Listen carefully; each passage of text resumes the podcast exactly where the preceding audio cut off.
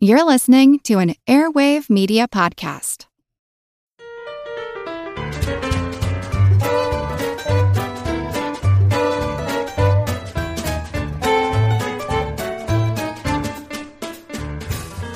Hello, fellow factoid freaks and flapdoodle fans. Welcome to Good Job Brain, your weekly quiz show and offbeat trivia podcast.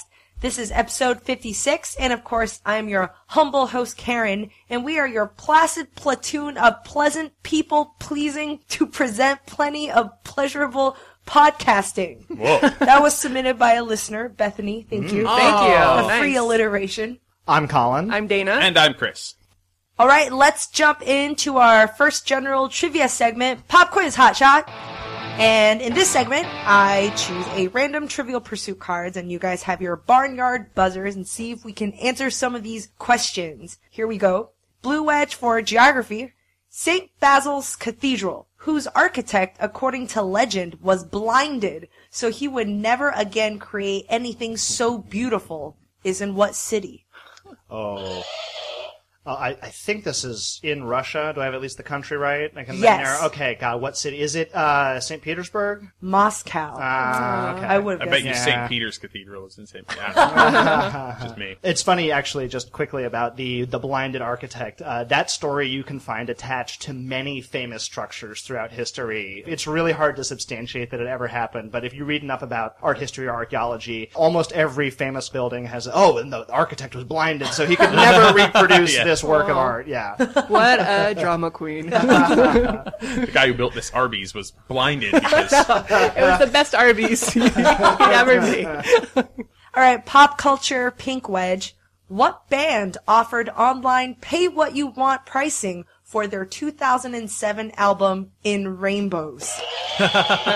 Dana. Uh, Radiohead? Correct. a Radiohead. smashing success for them, and uh, really the thing that kicked off the idea of pay what, Pay you, what want. you want. And I think that it that they felt vindicated. I think I remember reading that the average price settled around nine dollars. Yeah. I think out of all the donations, which Yes, they all felt the- was a fairer price. So all Oh, yeah. the skeptics who said uh, people are just going to pay a penny, right, were- and there were. yeah. there were, but they were outweighed by by other people paying like, oh, I'll pay two hundred dollars because I love you guys so much. Yep. Yep. All right, yellow wedge. What civilization was sustained by farming on artificial islands called Chinampas?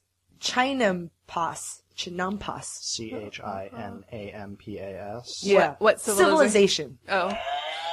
I'm guessing Aztecs? Correct. Yeah, that's a good guess. It sounds like a Aztec word. Ah. Huh. Probably Wow. Kinampas. Probably China. Oh, okay. Yeah. China impasse. I vaguely remember it from world history. All right, purple wedge.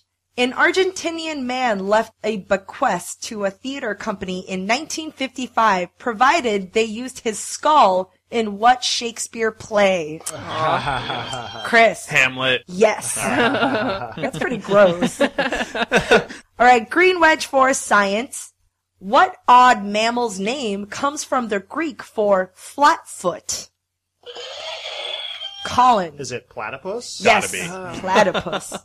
All right, last question, Orange Wedge. What clear malt beverage hit the market in the early 90s? Chris.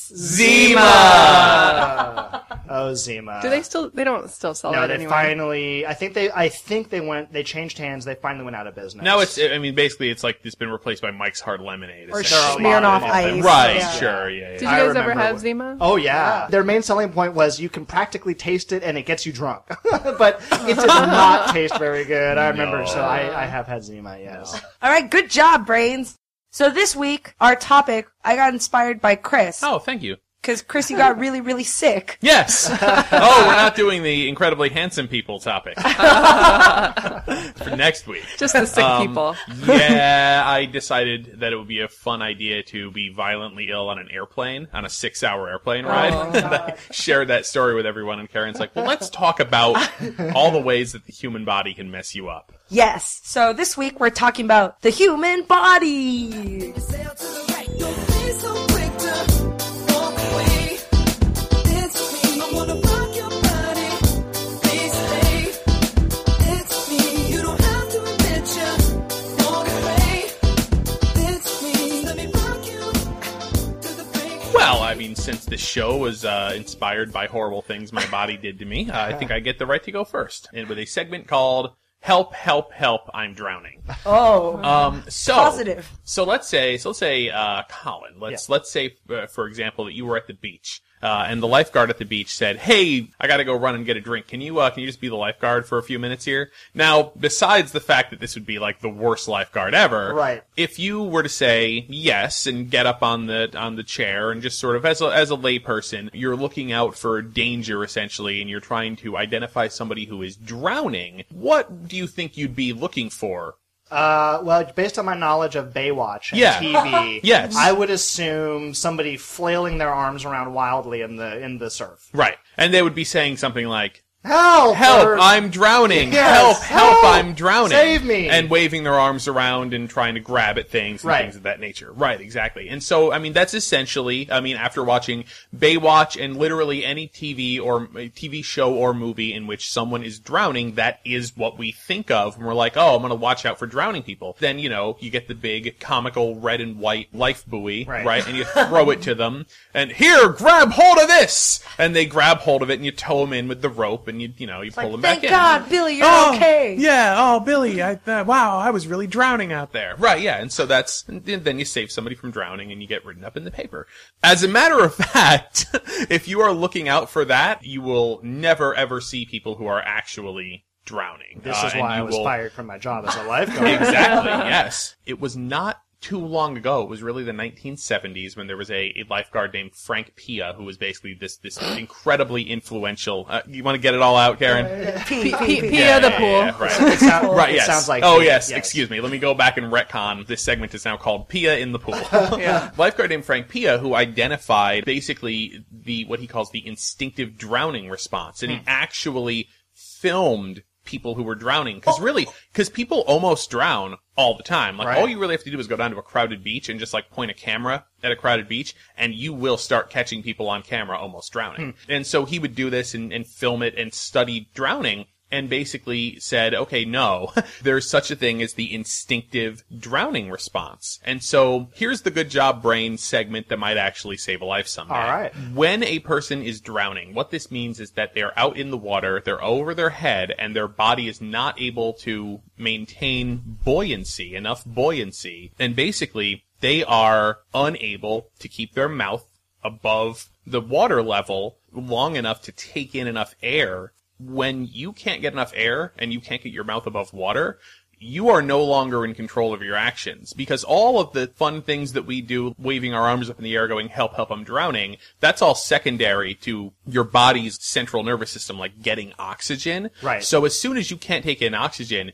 your body shuts down all that and it just, it just starts working on a Yeah, basic automatic. level of autonomic nervous system. That's the part of the brain that controls like your heart beating and sneezing and stuff it. like that. Like not something you think about. Involuntary. So your arms, you will start flapping your arms like the wings of a bird laterally, but trying to push yourself above the water. Mm. Your head will tilt back as far as you can get it back to get your mouth above the surface of the water. And you can't talk. Right. We can only talk once breathing is fulfilled. And at this point, you, you are not in any voluntary control of your actions whatsoever. Your- your Right. body body is just tr- attempting to keep itself alive. This lasts for 20 to 60 seconds before the person goes under for the last time. So you've got about a minute. And so this is what lifeguards now have to identify. And again, it's only been like since the 1970s that they really truly understood Hmm. this. That if you throw them the big comical life buoy and go grab this, they can't grab it. Right, Their right. Oh. arms are thrashing up and down. They they're not aware, couldn't grab it even if you wanted to. The thing is, sometimes when people drown, there are people standing all around them. They They just They just No. they don't recognize the signs. no, they think they're playing in the water. They think they're just having a good time, Oh, just, you know, bobbing up and thrashing down their in the water. bobbing up and down in the water, That's so trying to scary. swim, thrashing their hands up and down.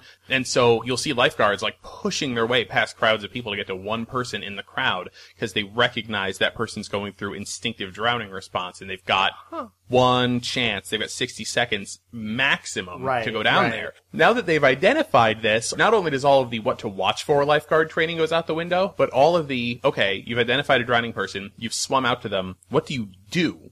Like that kind of goes out the window because typically in lifeguard training classes before this, somebody would be in the water going, help, help, I'm drowning. And then the lifeguard would swim towards them. And then the, the, the pretend victim at this point would like reach their arms out Right. and they'd grab onto the lifeguard and they'd be like, "Oh, thank you, lifeguard," and then they both swim back to shore together.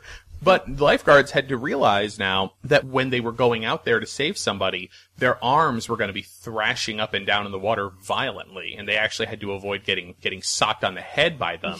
And and Frank Pia developed what is called the Pia carry, which is a just a very specific technique for like getting underneath somebody, supporting because the first thing you have to do, you don't just grab a drowning person and start dragging them to shore. You have to get them them, up. up above the water line. so they're up above the water line and they can start breathing again. And so Right. it's like a simultaneous like thing where you get under with your shoulders and your legs and everything, and you get them up and you carry start carrying them. I think of Dirty Dancing when like the guy lifts the girl horizontally I because don't think it's like that. I'm pretty sure it's not like that. That's I've probably given not. up That's probably not a terrible thought like it's process of like. perpendicular. you make a T. think it's that they kind of pull the person around from behind, as if you were grab somebody from behind to give them a hug, and you sort of swim backward. I think, and I might be wrong about that. Yeah, it's, it's probably something to, the, to that extent, but you got to get them up and- Right. and, out of the water. That's scary and wonderful at the same time because Yeah. it's scary that your body would be like, no, I'm gonna control this for you. You And- can't be trusted. Yeah, exactly. But right, then but they're then, it, but saving then it your does life. all of these things automatically for you that prolong your, your life or uh, cause you to be able to be rescued or would cause you to be able to get out of that state. That was a little dark. Whew. I have a quiz for you guys. It's Kind of a palate cleanser. Maybe. uh, it's called Bring in the Noise, Bring in the Funk. It's about body gunk. Oh. Funky body Uh, gunk. Blah, blah. the wonderful uh, things your body makes, natural natural things your body produces that are a little gross, a little funky. Somebody said um, we're a little sophomoric in the review, a little, Little. sophomore. and I, I was like, oh, I'll show you sophomoric, and, like, and I was like, oh, they're gonna like this quiz. All right, first question. A normal human being produces about 278 gallons of this substance per year. I'm gonna go with saliva. No, I That's was- a lot. oh, urine. no, Sweat. sweat. Yeah. Oh. In a year, I, I- would think it's more. I produce a lot of saliva in a year. This substance is composed of fluid, white blood cells, bacteria, and other debris.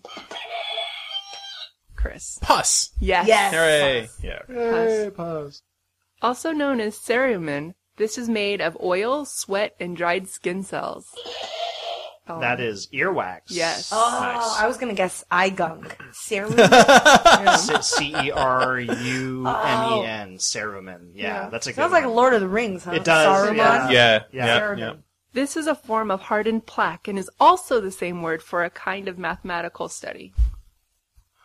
Hardened plaque. Oh, Oh, oh. I no. Forget it's it. uh, uh, is it? Uh, it's like calculus. Is that what it is? Yes, Yeah. calculus. Do you know Yeah. that the word for calculus? Is it the same as tartar? Yes. Oh, It is the oh, same. got it. Like calcium. Cal- oh. Right. Right. Okay, finally, last question. In ancient Rome, physicians recommended rinsing the mouth with this bodily substance as a way to get sparkling white teeth. Oh man. Colin. This I have read before. this is urine. Yes. because it has naturally occurring ammonia. in it, Romans! So it Yeah. didn't work. And I remember reading once that it was such a fad that it wasn't just your own urine, that it was, they would, I'm not, I read this, that they would actually bring in urine from other regions and countries, and that various regions were known to be, oh, this is, this is the good stuff. You really want to rinse your mouth with urine The from Silk this region. Road is actually the urine Hi- road. highly prized. What vintage is this? Is this Mm, the urine? mouthfeel of this. This is an artisan urine. Yeah. Good job, you guys. You really know Thank your you. body gunk. We know our we know our junk. I'm just gonna go for it. Speaking of pee. Oh, Oh, I yeah. had, speaking of pee, on my Good Job Brain bingo card. Yes, I'm sure you guys and the listeners uh, expect me to mention pee or poo facts for this very episode. So one day for lunch uh, this past week, I had this awesome thing of polenta and uh, with spring vegetables, and, and by spring vegetables, uh, they were really just like different varieties of asparagus. And uh, I'm sure you're way ahead of me now with my story and see where this is going. So for the rest of the day, every time I went to the bathroom, like my pee smelled weird. Like Yeah. my pee had asparagus. It was asparagus pee, Yeah. right? And we all know this. If we Yeah. eat asparagus, your pee smells weird. Does it happen to everybody? So here's the thing. I'm sitting there thinking, why does this happen? What's actually causing this? And is it just me? Is it everybody? And so here it is. All right. I have some quotes from important people. Benjamin Franklin said, a few stems of asparagus eaten shall give our urine a disagreeable odor. But Marcel Proust says, Asparagus transforms my chamber pot into a flask of perfume. So it seems like it might smell different for everybody. Most of the time, it s- smells bad for most people. And this is why. Asparagus has aptly asparagusic acid. And so these are the only sulfur containing compounds unique to asparagus. And so when your body metabolizes this type of acid, you get methylmercaptan, which is a byproduct gas. And of course, this is the same type of gas that makes your bad breath smell bad, makes Mm. farts smell bad. So it's related to a lot of sulfur, bad smelling things. Skunk, Makes boiled sense. cabbage, Rot- all kind rotten eggs. Yes, all within kind of the same family. Right. And so the ability to produce this gas in urine after eating asparagus was once thought to be a genetic trait. Some people genetically might Ah. Break it down and some break it don't. down and Okay. some don't. But actually, recent research suggests that this odor is actually produced by everybody. Everybody has asparagus pea. It's actually the detection of it varies from person to person. Ah, So your pee will always smell weird, but maybe you're you- not wired in your olfactory Mm. Yep, system. to smell it, or maybe it smells a little bit different. That's why Marcel Proust thinks it smells awesome, and Benjamin Franklin and me, and probably all of, most of you guys, think it smells really weird. Maybe perfume just didn't smell that good back then. Yeah, yeah, that's true. They were still working on it. And also, another personal story. When I was a kid, I don't know, I think it was a, because of a dare or something, but I was I was 10 and I drank a whole pitcher of grape Kool-Aid. Okay. Okay. And then for the rest of the day, my pee was green. Not purple, it Yeah. was super green. Sure. Well, because grape Kool Aid is purple, but there is no such thing as purple because it's really just a really deep blue, right? And yellow and blue make green. so yeah.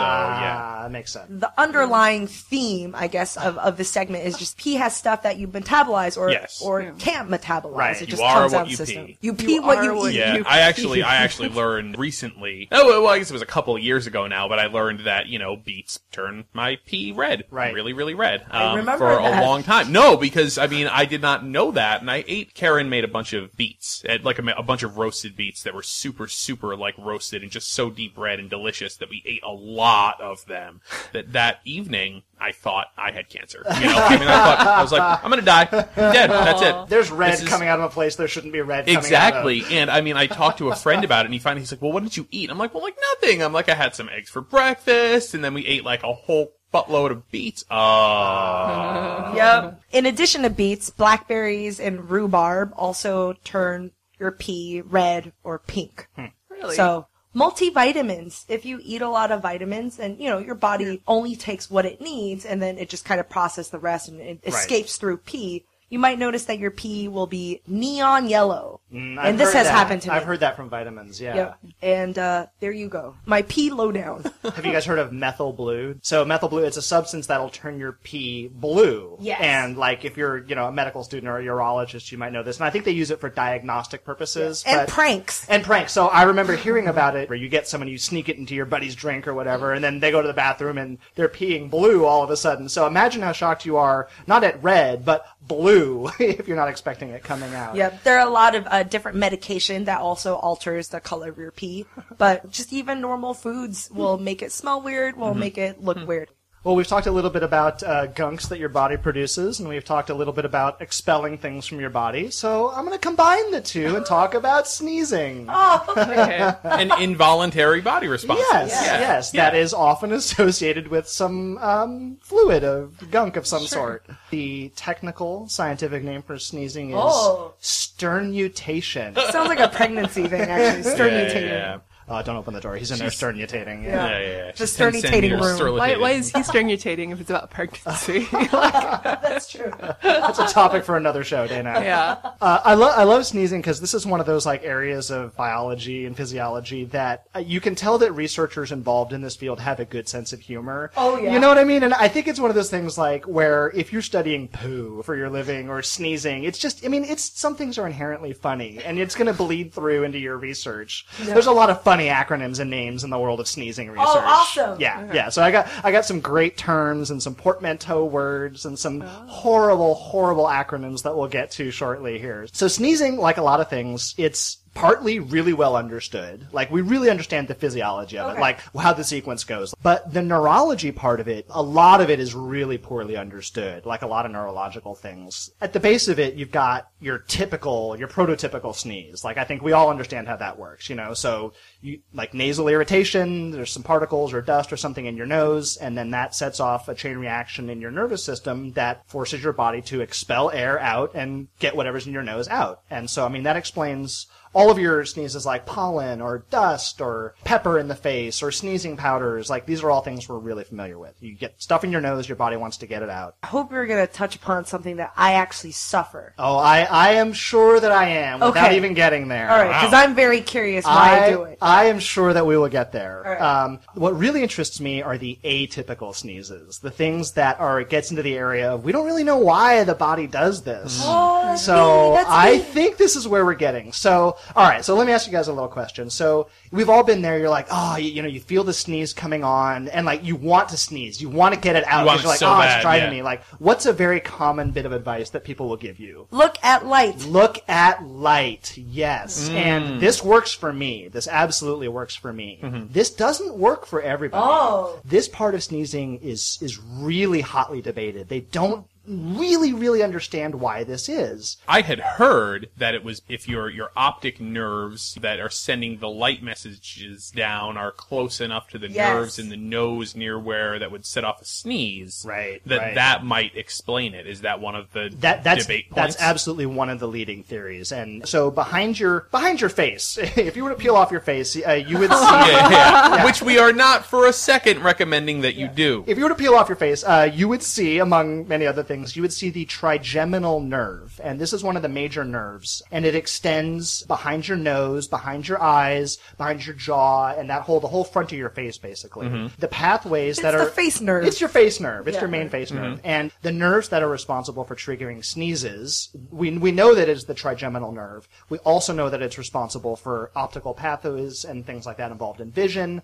So one of the theories is that because they're so closely related in terms Yeah. of the pipes, they can maybe cross stimulate each other and it can kind of work both directions. Right. Yeah. Now, my fiance, who I sometimes mention, is Taiwanese, and uh, we've had this discussion, and uh, she's just like, I think this is a white people thing, because, and and it might be like differences in like cranial structure. Different ethnic groups might cause there to be a difference as far as whether you're susceptible to Yeah. this or not, or location. she was just like. I've never, never Oh, heard, see. never heard of people in my family like sneezing because they looked at light. As a kid, every time I step outside in the daytime, I will always sneeze. I secretly thought I was allergic to the sun and was freaked out. And I realized it's just I'm really sensitive. Oh god, I mean you guys are setting me up perfectly here. This is great. So Karen, you you do in fact suffer from what is called the photic sneeze reflex. cool. Yes, at a hypersensitive level. Yeah. It describes a scenario where virtually any bright light exposure will trigger sneezing. And for some people, it's really bad. It'll be fits of sneezing. Like they'll Oh. walk out into the bright light and they'll start sneezing for several minutes and not be able to stop. Oh, okay. So be lucky you don't have that No. extreme. It does not affect everybody. They estimate about a fourth of the population has photic sneeze reflex. And Chris, it's so funny you say this. In the course of doing research, they have found it is overwhelmingly present in Caucasian populations, and it is largely prevalent among women. I am taking a victory Regina lap. is- I'm taking Yep. a Regina can also take a victory lap, but Yep. yes. Okay, so now the photic sneeze reflex, such a boring name. Don't you think that that could benefit from a snappy acronym? Yeah. You are suffering from Karen what is known as the Achu syndrome. Oh, my man. god. I- yeah, they I were know. so proud when they came up with it. the I can Achu. already. Uh-huh. I told you, you have to have a good sense of humor to uh, research sneezes. The autosomal dominant compelling helioophthalmic outburst syndrome. Basically, sun makes you go sneeze. Yeah. Um, But you also heard in there autosomal. Uh, it is believed to be genetic. The photic sneeze reflex is. My dad has it too. There you go. There is another phenomenon that apparently is well known to many people. I had never heard of this, but if you are really full, if you've just eaten a lot at the end of a big meal, for some people, this will trigger sneezing fits, and much the way the photic sneeze reflex, sometimes uncontrollably. The name for this is snatiation, Yeah. portmanteau of Sneezing. and, and satiation. satiation. That's right. good. It gets worse. It gets worse. Not only is snatiation a portmanteau word, These people are having it is also one of the worst acronyms I've ever heard in my life. Sneezing non-controllably at a time of indulgence of the appetite, a trait inherited and ordained to be named. not bad. Tortured Not bad. but done with tongue firmly in cheek. No, and then again, reading about this, a lot of people are like, "Oh my god, I thought I was the only one who did this," or "Oh my god, my dad does this." Yeah, but there is ample room for research. Uh, you know, young listeners, if you want to get into the field of sneezing study, and Ver- wordplay. It sounds like yeah, they're down with some puns. yeah, you better come prepared with your bad puns. Very quickly, just to wrap up. So we talked earlier about ways to trigger sneezes. What are some of the best ways that you guys have heard to stop a sneeze? You Uh, know? Hold your hold your eyes open because you, you close your eyes when you sneeze. So The- if you keep your eyes open, Oh, I never. you It'll may make not your eyes sneeze. fall out. That is true.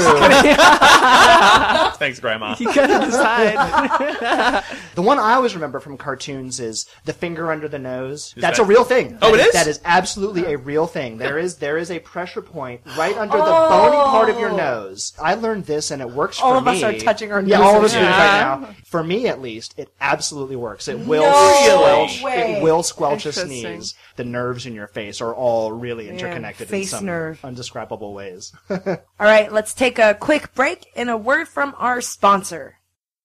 It is Ryan here, and I have a question for you. What do you do when you win? Like, are you a fist pumper? A woohooer, a hand clapper, a high fiver. I kind of like the high five, but if you want to hone in on those winning moves, check out Chumba Casino. At chumbacasino.com, choose from hundreds of social casino style games for your chance to redeem serious cash prizes. There are new game releases weekly, plus free daily bonuses. So don't wait. Start having the most fun ever at chumbacasino.com. No purchase necessary. VGW Group. Void were prohibited by law. See terms and conditions. 18 plus. Hey, Matt, did you know that wombats poop cubes? Nope, never heard that before. Did you know the unicorn is the national animal of Scotland, Ken? I didn't know, nor do I care. Neil, did you know that Liechtenstein is the only doubly landlocked country in Europe? Jeff, isn't that an American pop artist? Well, actually, it's both. If you want to learn things like that and more, join us each week on Triviality, a pub trivia style game show podcast where a lack of seriousness meets a little bit of knowledge. Listen in each week to answer general knowledge trivia alongside exciting guests from around the world. And we're here too. Join us every Tuesday for new hour long episodes of Triviality, plus tons of extra theme content on everything from The Office and Lord of the Rings to science and geography. And sometimes we even do sports. Find us on all your preferred podcast apps and take part in the fun of playing bar trivia without the need to wear pants. Real mature, Jeff. Forget it, Neil. It's Triviality. And welcome back. You are listening to Good Job Brain, and this week we're talking about the amazing human body. I would like to title this Old Wise Tales. Bits of received wisdom passed down throughout the generations, some of which uh, turn out to actually be true, even though the old wives in question didn't understand why. Or and- science in and general. right, yes, or yes, um, and then some of which turn out to be total baloney. And so this quiz is about old wives' tales. Are they true or what? And I'll let you guys do thumbs up and thumbs down. You guys can vote, uh, Okay, and I will cool. I will let you, the listeners, know how our panel is voting, and then we will reveal the actual answer. Thumbs up for true. Thumbs up for truth. Number one, true or false? Old wives' tale. Drinking warm milk makes you sleepy everybody says true. Everybody is equal parts right and wrong. It's true for it's true for infants that after infants have a meal of warm body temperature 98.6 degree breast milk, they will uh, fall asleep. Is it true for adults? Yeah, if they're conditioned to do it. um it Oh. If it's might become part of actually their routine Yeah, or- warmth does make you sleepy, right? Kind of what happens is like it might make you fall asleep because it makes you fall asleep because you're thinking You're it's going thinking. to, so it does and it Yeah, worked the yeah. last time and it's very comforting. But no, it's not like there's people are like, oh well, there's tryptophan in warm milk. It's like, well, I guess yeah, but it's not gonna, you know. How about this? How about chicken soup is good for a cold? Now, of course, we're veering into some dangerous territory. Yeah. Yeah. Obviously, there's, there might be there's room for debate in a lot of these, but chicken soup is good for a cold. Is that false or is that true? Karen says false, Colin says true, Dana says true. As per the Mayo Clinic, chicken soup is good for a cold. This is what the Mayo Clinic's website says. First, it acts as an anti-inflammatory, the site says, by inhibiting the movement of neutrophils, immune system cells that participate in the body's inflammatory response. Ah. Second, it temporarily speeds up the movement of mucus, possibly help Hmm. relieving congestion and limiting the amount of time viruses are in Ah. contact with the nose lining. So it's not necessarily that it cures your cold, but that does things Soothe. that help you. Yeah. Reading in the dark will damage your eyesight. Don't read in the dark. You'll damage your eyesight. Everybody says false. It is false. Yay! You might you might get a headache by because you're putting strain on your eyes that you don't really have to, but it's not like your vision is going to get permanently from 2020 to 1620 because you read in the dark. Take I- that, Grandma. I actually thought it improves your eyesight, and this may be another old wives' tale or uh, baloney science. You're working out your eye muscle, so it's almost like you're going to the gym, but for your eyeballs. You're doing Hmm. Yeah. sets. No, I don't baloney. Think it, no, I don't think Alright. it works. I think that's. I think that unfortunately is baloney. You don't really want to uh, strain your eyeballs. This is an interesting saying that I only just learned about. Gain a child, lose a tooth. Oh, funny. As in, your dental health will degenerate with pregnancy. Correlation, or at least a causation, between getting pregnant and worsening dental health. True or false?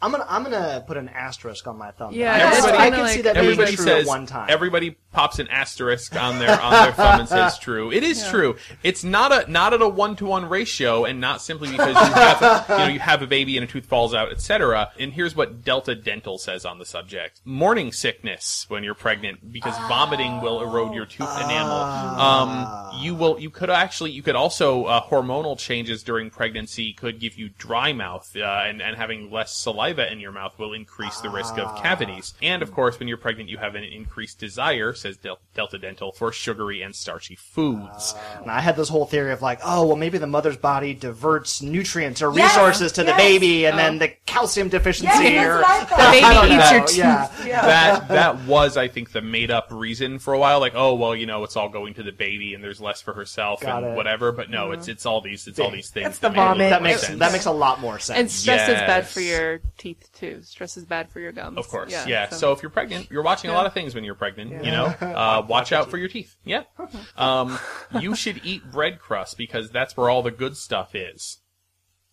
Uh, Dana says false. Colin says false. Karen says false. It's actually true. Really? Well, it's uh, it's not because like all the nutrients in the bread migrate out to the crust, uh, Yeah. but because the the browning reaction, the my, the Maillard reaction of of browning actually creates uh, higher levels of beneficial antioxidants in the crust there. Now, of course, you could just you know go ahead and toast the bread if you wanted to. um, finally, wait one hour after eating before you swim. It is dangerous to swim right after you've eaten. Karen says true. I'll Colin say Day say no. false. No, it's false. now, now, okay. So digestion does require oxygen, like everything else your body does. And so, yeah, are you competing a little bit? Like, sure. Now, Karen, you would not go to In and Out and eat five burgers before running a marathon. No. Right? No. I'll do because it after. You're gonna get a cramp. Yeah. You're gonna feel bad. You're gonna feel bloated. Like that's a great reason to not eat a huge meal and then go and then like athletically swim around. but there's nothing special about swimming versus jogging other or push kinds of ups or any other. exercise, okay. right? You don't load up on heavy food. Okay, I that thought it drove was me more nuts. like don't eat a sandwich and then get in the pool and throw up and then ruin the pool for everybody. Oh. And again, because it is embarrassing for me. I have to clean it up. right. and again, you hear about tons and tons and tons of cases where children drown, and it's like one of the biggest killers of children is like it's drowning. But you never hear a story about little Jimmy Johnson Yeah, yeah. ate a sandwich and then went in Only the pool. waited 49 minutes. Yep, Yeah. yep, yeah. Now it's up to our generation to set these facts That's straight. right. That's true. All right. Well, I didn't think we could have a body show without a discussion of funky names for various body parts. So many of the words are just strange words in and of themselves. but for very plain things, I would imagine. so yeah, so I'm gonna I'm gonna we're gonna talk about a mix of things here. So most of these are gonna be like the technical name for common things. Okay. Some of these are gonna be things like, oh, I didn't know that had a name. You guys know what the name for uh, the little thing that hangs down in the back of your throat is? Ep- Uh, Chris, I think buzzed in. The uvula. It is the uvula. And I remember on the playground, like, I can see your uvula. You That know? sounds- Because it sounds That sounds dirty. It sounds so many of these are going to sound dirty. Why does that sound dirty? The Oh, like vulva. Because it yeah. sounds like vulva, yeah. Uvula, of course, I didn't realize this. It makes so much sense. It's, it comes from Latin. It means little grape. Yeah. Uh, it's your mouth grape. Shut your mouth, grape. Shut your mouth, grape. if I asked you guys to find a lunula on your body, where would you look? Loon. Lunula. So like moon. Like- yeah, like your Latin. butt. Yep, you guys. It's Latin for Crescent. little moon. Little moon. I'll give Huh. you a hint. Like, okay, Whoa. Karen's gonna take a stab at it. Is it the thing in your fingernails? Yes, that is what it is. Yes, That's great. Your Oh. The white lunula part. is the little lighter sort of half crescent shape at the base of your finger. It- Why is it a different color? It's a different color because it's actually a slightly different consistency of your skin. That's sort where of. it grows from. That's essentially where it grows from. Yeah, like if you Yeah. get if you get that part damaged, it'll damage your nail really forever. Yeah, Mm-hmm. yeah. All right, guys, we have to talk about your axilla. Um, I, oh, Chris, right off the bat, This is your armpit. it is your armpit is your axilla. Yeah. How do you, can how do have you spell it? A X I L L A. L-L-A, Yeah. right. Uh, they have axillary thermometers that go in your armpit. Beautiful. Is that why Axe body spray is called Axe? No, I don't I would know. not give them Doubt enough- it. I would not Wait, give no. them that much Maybe. credit. Maybe. So I think when I was in maybe like seventh or eighth grade, I had a uh, biology teacher and asked the class with the preface, nothing dirty. What's your favorite part of your body? So I picked for my favorite part of my body, this part right under your nose. Yes. So I'm Yeah. touching the little grooved ridge oh, right below yeah. my nose. Do you guys know what this word is? I've, I've heard it before. This is a fantastic word. It's, uh, oh, the Dana, frenulum. You're so close. It is the philtrum. Philtrum. P H I L T R U M. What does it do? The prevailing theory is is that in a lot of mammals that need to have a wet nose pad, it functions to to keep it moist, so it moves moisture between your nose and your mouth. But it, it's for animals where like they really need to rely on their sense of smell. So the theory is like as humans we don't really use our sense of smell that much. So for us the philtrum probably does nothing. Um, but for dogs they'll have a little ridge down Yep. their nose, and it, it has that kind of capillary action. It keeps their nose wet. Dana, I uh, so when we were talking about the philtrum, you said frenulum was the uh, first thing that came to mind. That sounds familiar. It's in the head region. Uh, the frenulum is, Is, it the butt cleft in your chin? no. Oh, no. that's a good one. Oh, thank It- the frenulum is the little flap of skin that connects your tongue on the inside. of Yes! your mouth. Oh, yeah, Yes. yeah. Frenulum.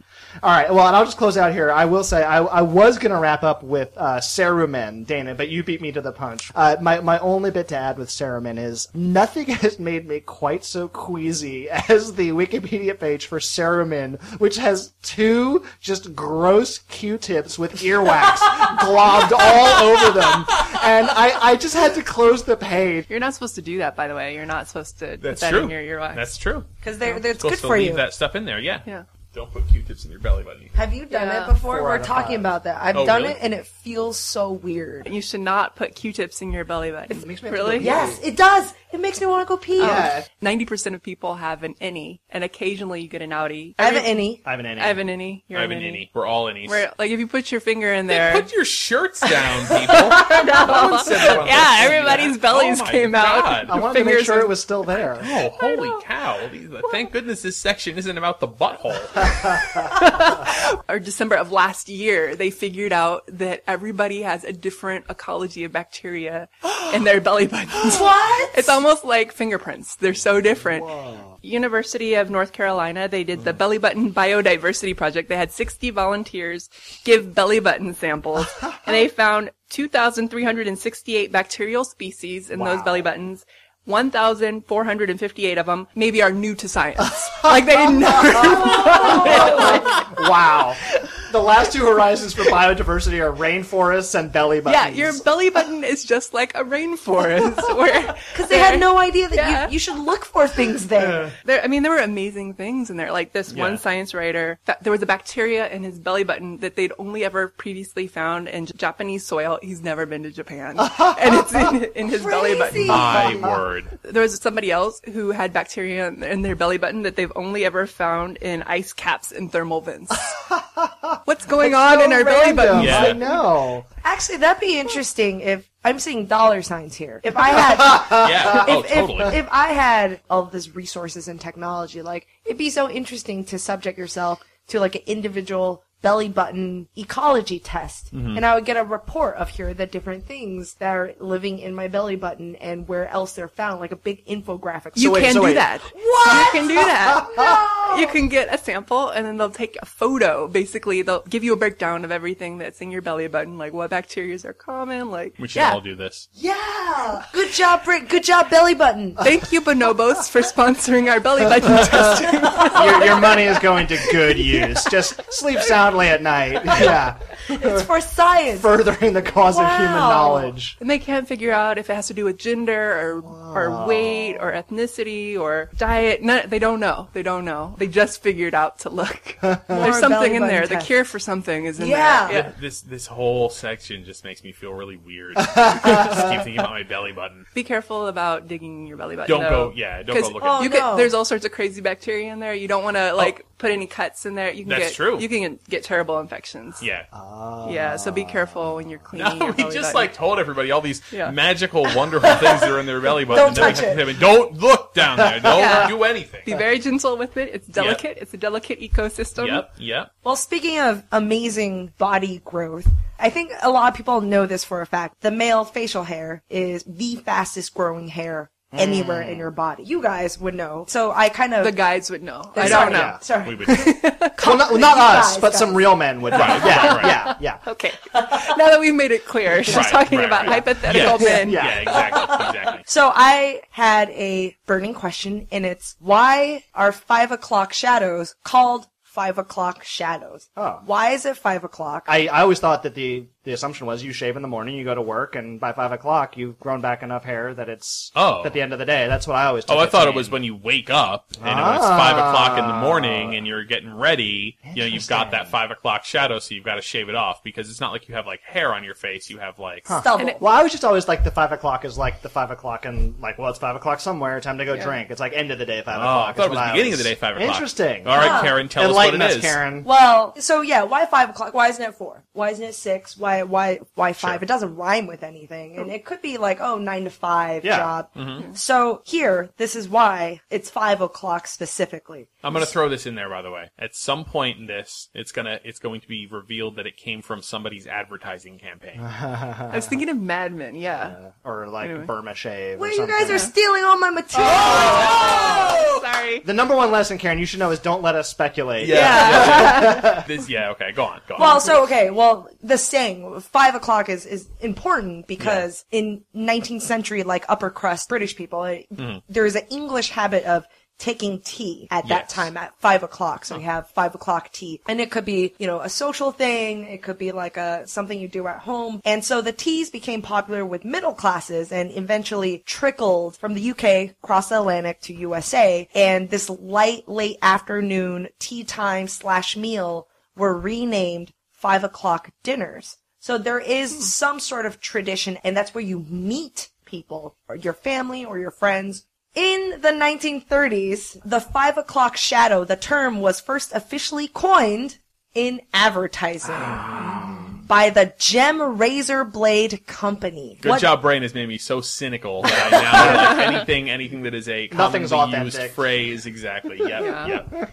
So the Gem Razor Blade Company wanted to convince dudes that they needed to use their product. Right. So the company created a campaign that basically shamed men and convinced men that they suffered from, quote, ugly afternoon beard growth. Right. So it is 5 p.m. So it's like you shave in the morning, but your razor sucks. Yeah. If if you had a gem razor, it would shave close enough that Exactly. So come five o'clock, you show up in public to your tea with your friends or with your family, Mhm. and people will be like, "Oh, you don't want to show up in some stubble. You Right. better use the gem razor blade."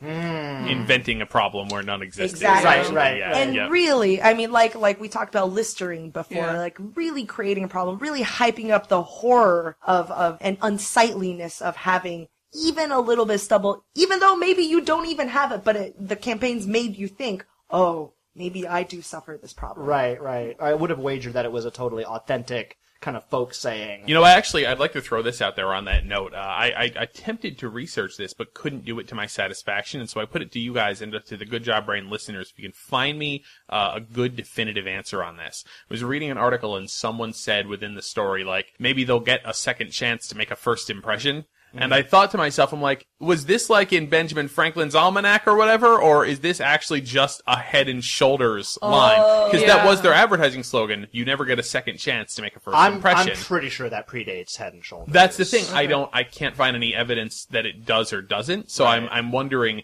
Did Head and Shoulders come up with that line for its advertising campaign, Hmm. and now it's made its way into the Sure, sure, dictionary sure. of English language idioms, It's a great or does line. it predate Head Yeah. and Did Shoulders? they co-opt it, right. Yes. So I'd be really curious to hear if anybody can uh, can nail that down. Go to it. Yeah. Also, hair is just kind of amazing. I didn't know this, but human hair is virtually indestructible. Yeah. A- aside from being flammable, which I have done before with my eyebrows. On purpose? No, like in science class. Oh, yeah, I Before. know it's really durable. I mean, that's one of the reasons that you have to get such crazy corrosive chemicals for like Yes. drain clogs, is because most drain clogs are hair, Yes. and it nothing dissolves. It won't dissolve in water. It- Hair, yeah. yeah. hair's waterproof. It cannot be destroyed by cold. It deteriorates or decays at such a slow, slow rate. A change of climate doesn't do anything. Natural forces doesn't do anything. It's resistant to so many types of acids and corrosive chemicals. So appreciate uh, the characteristics of hair the next time you see ball of hair in your shower. I Yikes. guess. Yeah. You're like, wow, that stuff came from me, and it's super strong.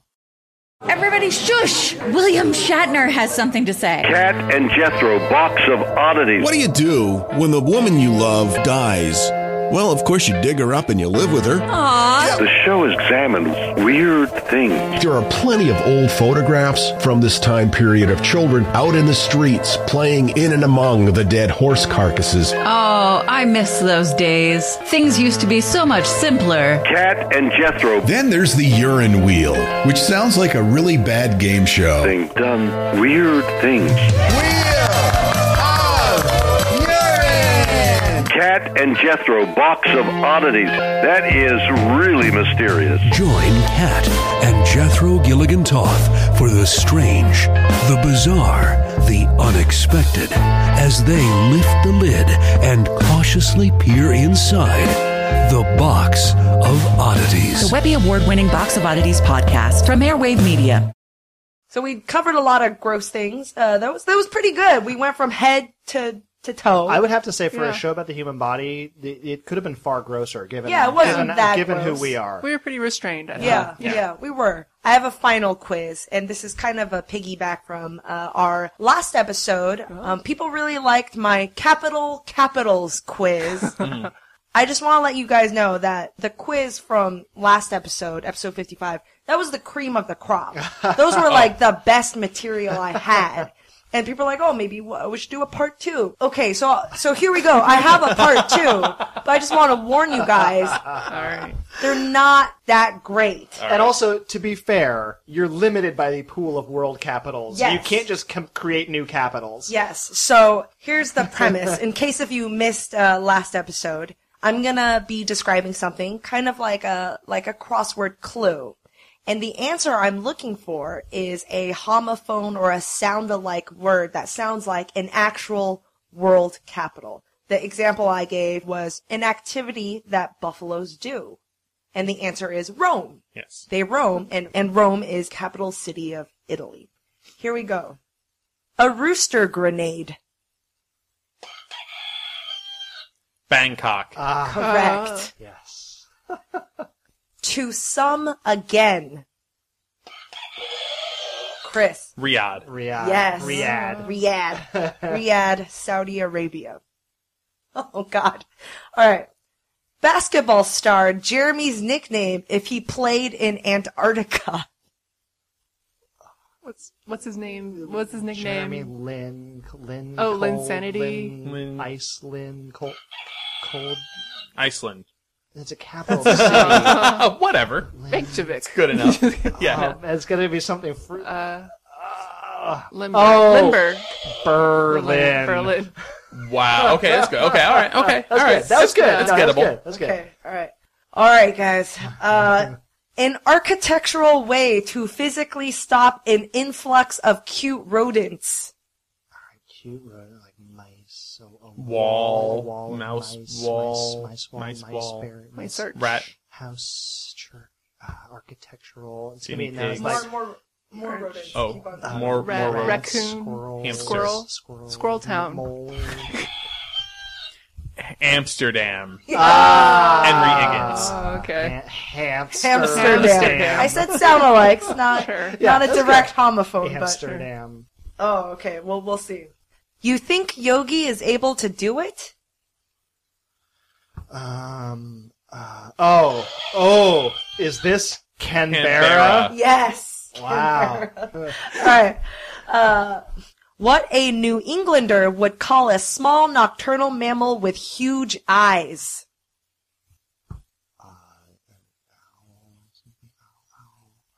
Nocturnal small mammal. nocturnal mammal. Uh, uh, lemurs, marmosets. What are uh, nocturnal mammals? Large eyes. Lemur. Mouse. Oh, Mole.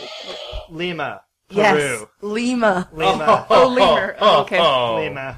Lemur. Oh, yeah. Lima. Lima. Kindergarten. Yep. All right, last one.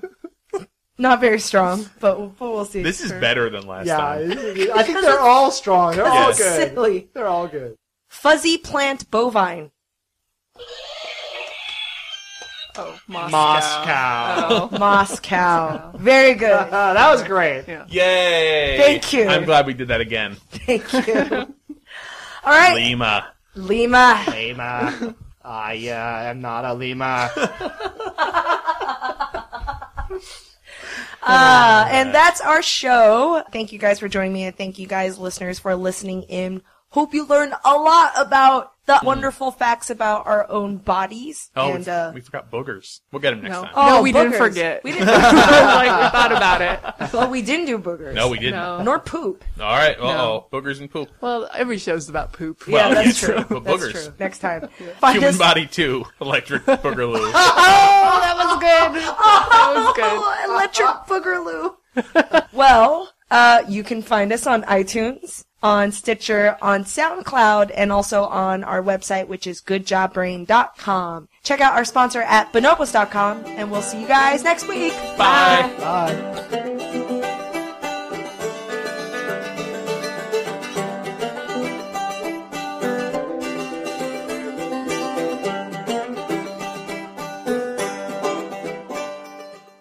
Our kids have said to us since we moved to Minnesota, we are far more active than we've ever been anywhere else we've ever lived.